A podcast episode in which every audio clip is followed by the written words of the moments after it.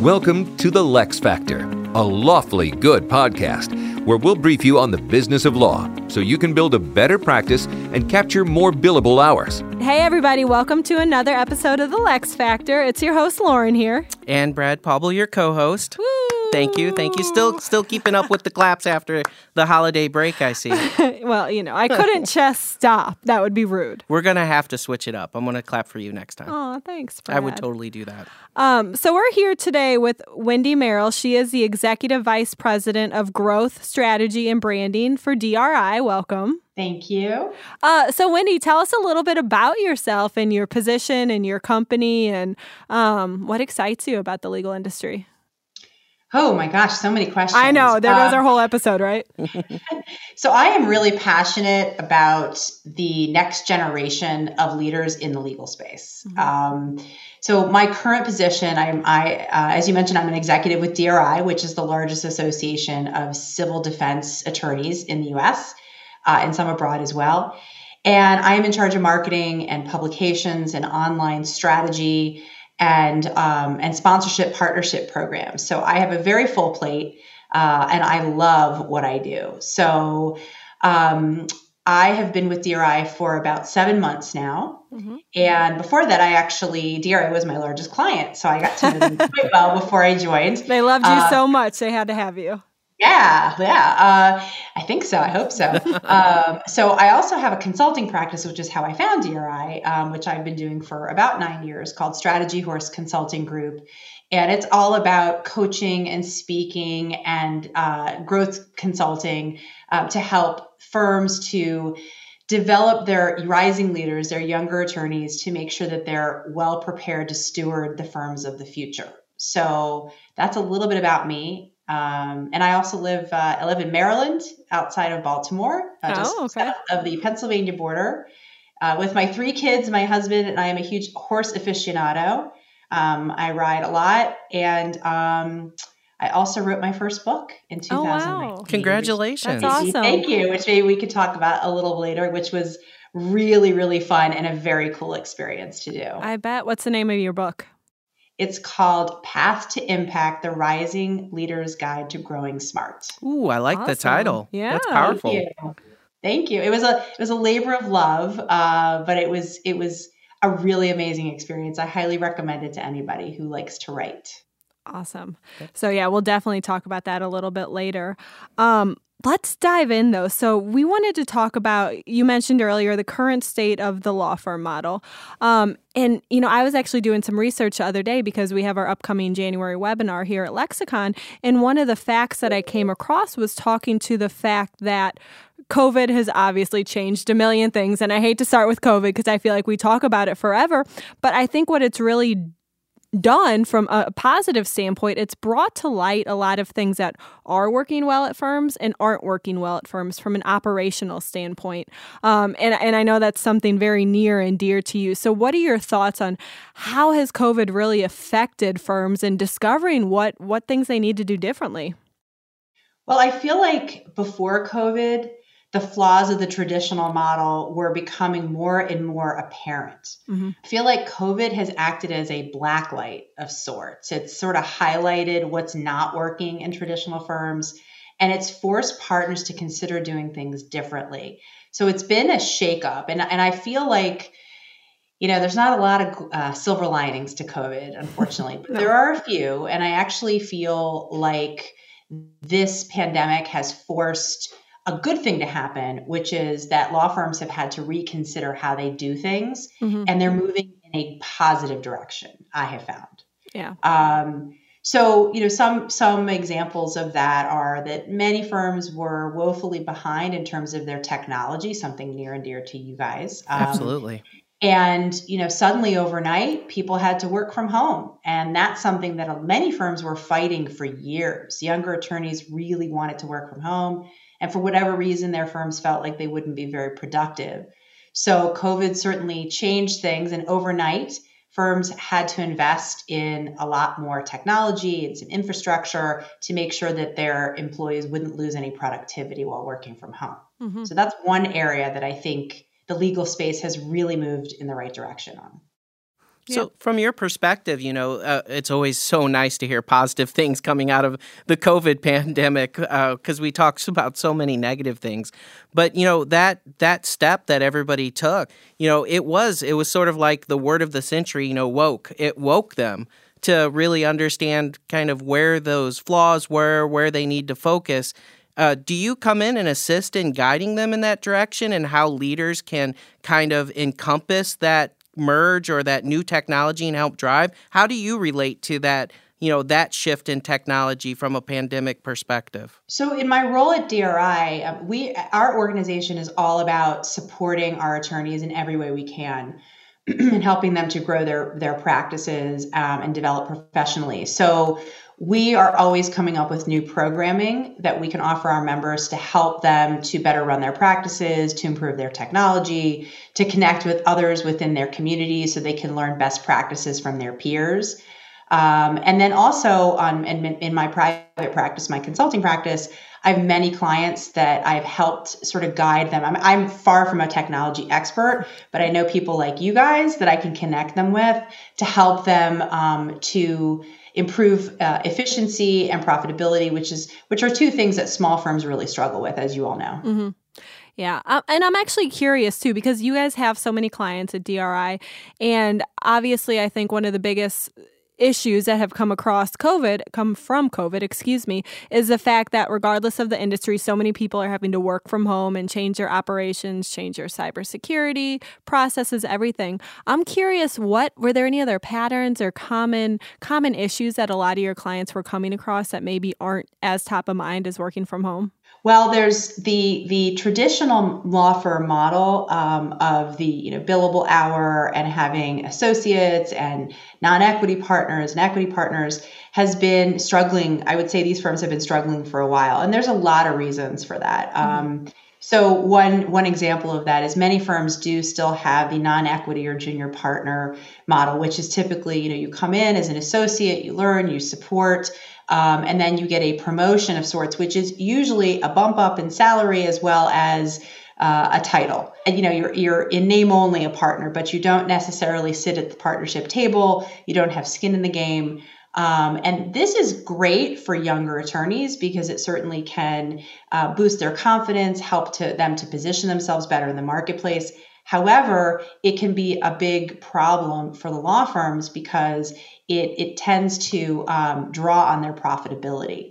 And the reason for that usually is because it ends up being a parking lot. There's not a lot of incentive for these folks to go out and bring in business and grow the firm because of the way their compensation is structured. Mm. There's this expectation that, well, if you really want to get on the partnership track and buy in or become an equity partner, that's when you start building your book of business.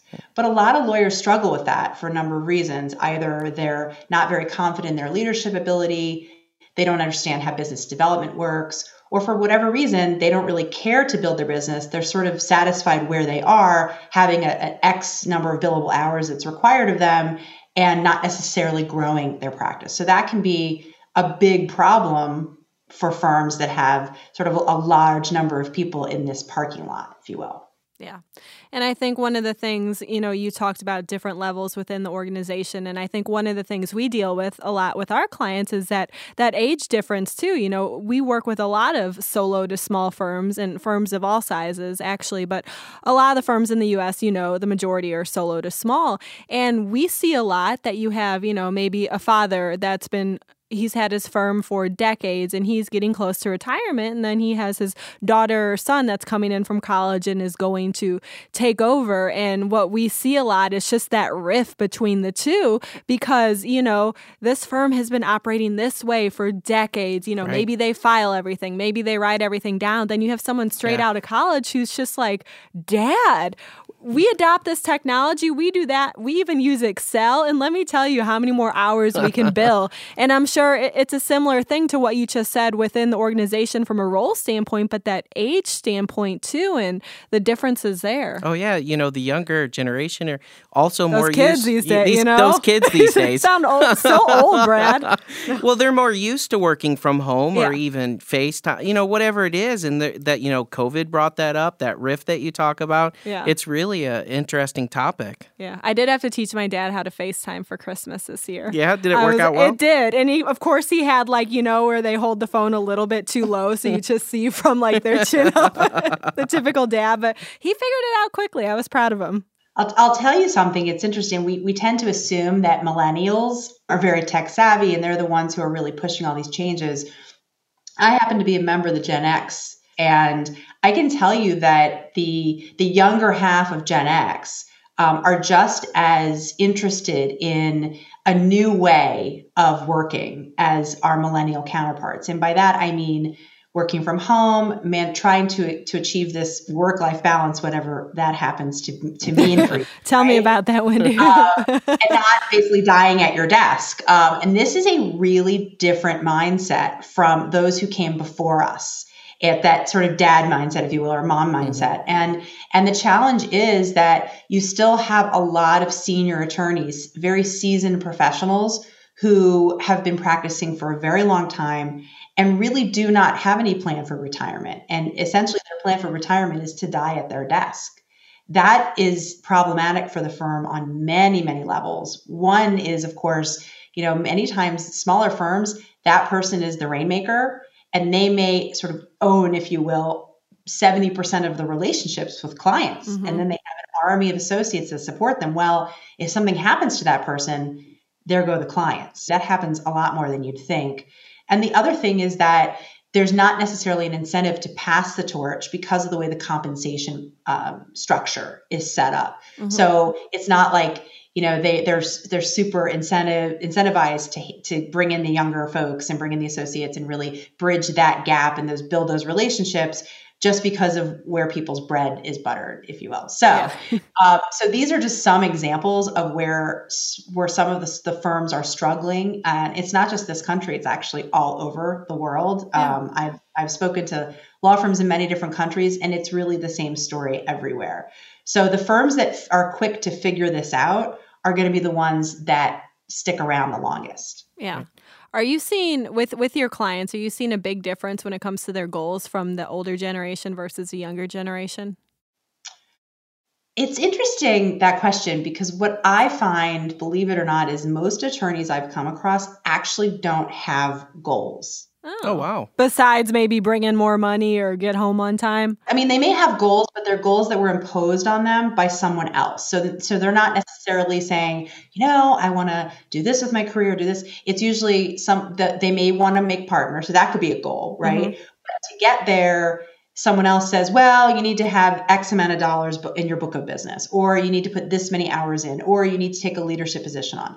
Um, so I, I, find that in, on the coaching side of things, what I do, uh, I spend a lot of time trying to get my clients to think more, you know, in terms of writing down their vision. What is their goal? And it's all about measuring um, how they get there and, and what they're doing to, towards their success. So um, I, I, don't know that that goals are are different or have changed much because I, I still think that there's this belief that you know you go to law school, you you you start to practice, you become very good at what you do, you become more and more successful, and success means that you make more money certainly, but you also build a book of business, and you're very you held in high high esteem by your peers in the community.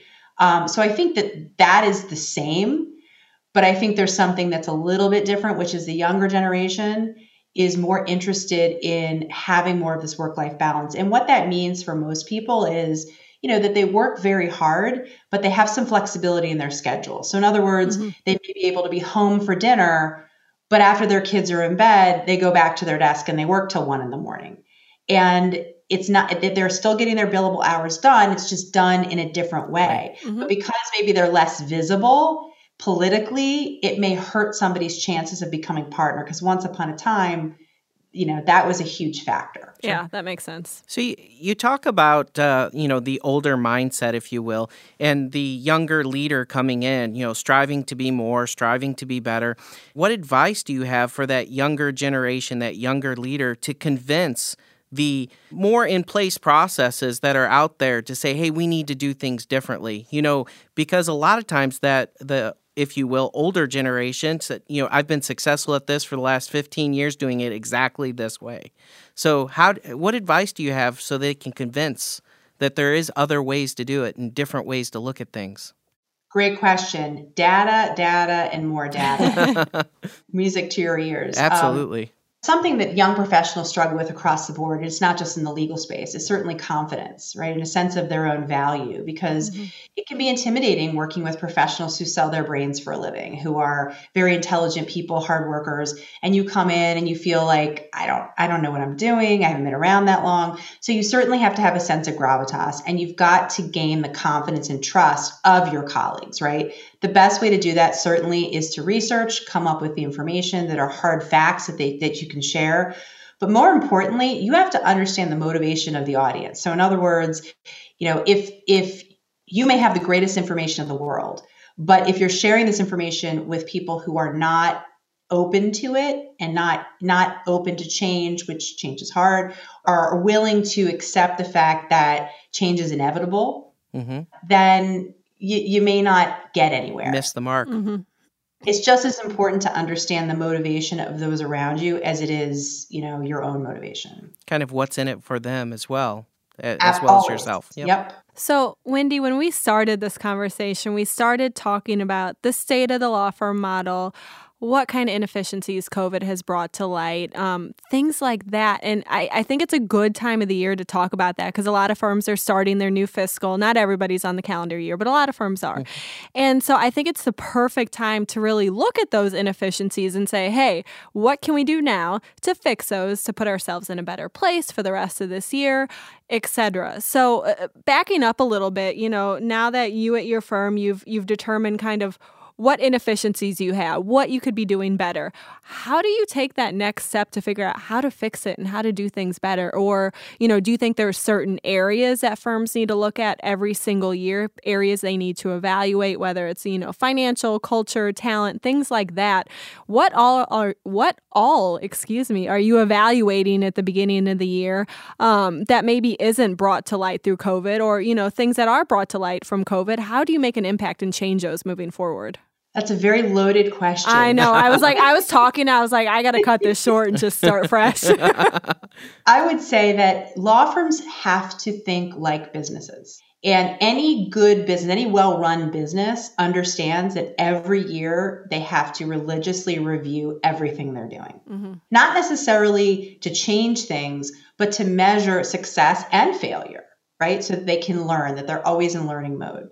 So, in that sense, law firms are no different. But the problem is that many, many law firms, like other professional firms, don't necessarily think like businesses. They think that they're different. But at the end of the day, they have to make payroll. So, I think, you know, probably not surprisingly, I am a fan of certainly going outside and finding expert advice, mm-hmm. right?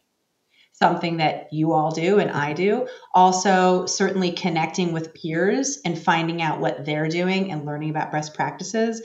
And I just think that just like leaders need to always be in learning mode, I think that firms collectively need to be in learning mode and need to be very willing and ready to accept the fact that there are a lot of things that they maybe don't know or aren't doing very well where they could improve. But at the same time, what they are doing well, they certainly should celebrate to piggyback on that, a lot of times we talk about internally, operationally, what you can do better, what you're doing well, what you can do better. But a couple episodes ago, we talked about branding too and marketing. And I think that is so overlooked at times too, because your firm could run like a well oiled machine. Everything's great. You're bringing in tons of money. People have great work life balance. But then there's also that branding piece. You know, are you maybe you are bringing in the clients and the money that you desire, but if you're not too, I mean, look at your branding. That's something that's so commonly overlooked because that's kind of more on that business side. You know, firms think maybe it's not as relevant to them, but you have got to build your brand. Even if you are happy with the money that's coming in, with the amount of clients that are coming in, your brand is so important. I think that's one of the things that's very commonly overlooked as well. I think so, definitely. I think it's you're probably saying that because you're in marketing. I'm, I probably I feel am, like but, there's you know, a correlation my heart, there. But no, we've been and we talk a lot about internal operations and figuring out what's working, what mm-hmm. not working. Because you know, if if your foundation isn't right, then you're going to have problems regardless. But you know, just because you have that foundation fixed, there's still a lot that you can continue to improve upon. Sure. Yeah, yeah, absolutely. Wendy, I want to find out a little bit more about you. Um, so when you started off the conversation, you know, you talked about you just completed a book It's very exciting. You talked about helping individuals grow. You talked about young leaders in the industry. All of those. Uh, what motivated you to get into this particular line of work and career? So I, I am a survivor of the insurance business. I was in that for a very long time, uh, over 20 years. Oh, wow. Always in a uh, marketing or business development or sales role. So um, I rose up the ranks. I, I, worked mostly for myself, or I should say, I worked started working for carriers, and I moved over and worked on the retail side. Worked in my family business, so I was kind of giggling to myself when you were using the the father child. two ge- different generations, definitely. Um, really took over for my family business and ended up doing branding, marketing, business development, selling, operations, HR, like you name it, I did it. So mm-hmm. I was chief bottle washer and I ended up taking over as CEO. And I loved what I was doing because of the experience. And I had so many different diverse clients that I would just always position myself as a trusted advisor to them and and learn from all of their different you know business models mistakes and successes um, and was successfully able to create a brand for myself and for my company in an area where i was not from I was, i'm not from baltimore and this is a very small town. So it was very difficult to create a footprint but but i did so and we did so. It's something i was really proud of. Um, and i found that much of my success was coming from the fact that I was networking with a lot of attorneys and building great trusted relationships with attorneys where they would bring me in as, you know, a partner with okay. their client. Right. Together we'd, we'd, we'd work on managing risk, et cetera, which was terrific. Uh, so I got to learn a lot about the challenges that attorneys faced in terms of how they ran their business, how they grew their business, um, and at some at one point, I, I, was loving what I was doing for a while, and then one day I just started to really hate what I was doing, oh. and I needed to. And that's for another podcast and a glass of. or you can read my book because it's in there too. But um, I I decided that I needed to make a change, and um, what I was very successful at at the time was helping my friends and clients and colleagues and neighbors with business development strategy for free, unpaid, just because it was something I loved to do. Mm-hmm. And lo and behold I ended up making them millions of dollars. So I thought, gee, I wonder if I should monetize this. And I did. And I started, I, I retired from my, my insurance business. I sold my, my book of business and I went full force into Strategy Horse, which initially was a business development strategy practice, coaching mm-hmm. practice, or consulting rather. And then it eventually morphed more into a combo of leadership and business development because you cannot be a rainmaker, a successful rainmaker without leadership skills. And that's something that's so important, I think, to the discussion of how do we make sure that these law firms are sustainable? Um, because they don't teach you leadership in law school, right? It's something that you learn along the way, hopefully. So it became something that I, I'm, I'm very passionate about, and I was able to turn my passion into this. And and here I am talking yeah. with you. That's a fantastic story. It really is because yeah. you went through it all. You had the generational okay. gap, you had the business, you've learned, you like you said you did every aspect of the business. You know, you collected that information and you came to find out what you really enjoyed was helping others grow and linking that leadership capability with that understanding of where they need to take and how to help themselves merging those two together and wrote a book, business, everything else. That's a fantastic story. Thank I love you. it. Yeah. And I think it's awesome. And what you said too, you know, you don't learn leadership in law school. And running a law firm, it is a business. It's a law firm, but it's a business too. And we talk about this all the time, but there's so much that's dire to running a mm-hmm. successful mm-hmm. firm that you don't learn in law school. You know, you're not a professional marketer, you're not necessarily an accountant, you're not a leader, you know? Well, they'll tell you, many lawyers will tell you, you're also not a lawyer. Yeah, because you're also doing those. Uh, other, yeah, yeah, yeah. They'll tell you. They'll tell you that law school doesn't teach you how to practice law. That you actually learn on the job. Hey, that's the best way to learn anything. It is. But yeah, and that's that's what's so great about having somebody like you or other you know partners that can help. Just having such a broad background and filling in those places that maybe they aren't quite as strong and they need help. I mean, it makes all the difference in the world. I agree. Yeah. So, Wendy, we like to end each episode, you may know this, you may not, with three takeaways. So, we like to go around the room, everybody kind of give their one thing. If you didn't listen to this entire episode but could take three things home with you today, what would they be? So, if you had to choose one thing, what would that be?